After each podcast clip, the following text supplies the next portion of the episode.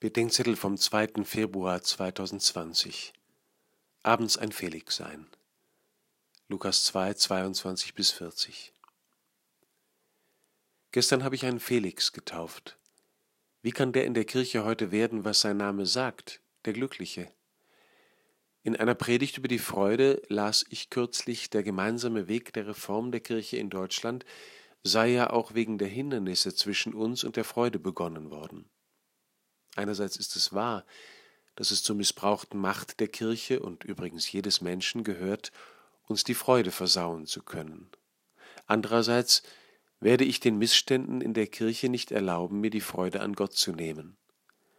Wenn Freude erst möglich oder verantwortbar ist, wenn die Kirche gerecht, glaubwürdig und für alle erfreulich ist, dann können wir lange warten. Dann regiert weiter lustvoll die Freudlosigkeit.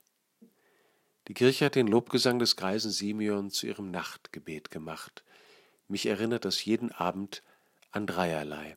Erstens, Gott kommt in sein Heiligtum. Der Schöpfer betritt die Schöpfung. Der Herr besteigt, wie gestern, das Boot der Kirche, das anschließend im Sturm zu sinken droht. Gott ist im Sturm da, nicht erst, wenn er sich legt.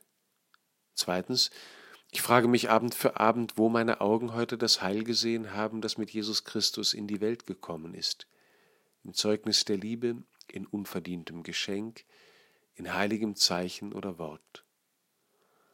Und drittens, wir sollen uns schlafen legen, wie sich Simeon zum Sterben legt. Der Tod ist Schlafes Bruder. Jeden Tag beenden, als wäre es mein letzter.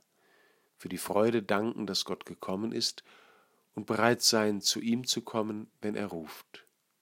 Das hilft dem Felix, ein Felix zu sein und uns auch, auch schon in einer unvollkommenen Kirche.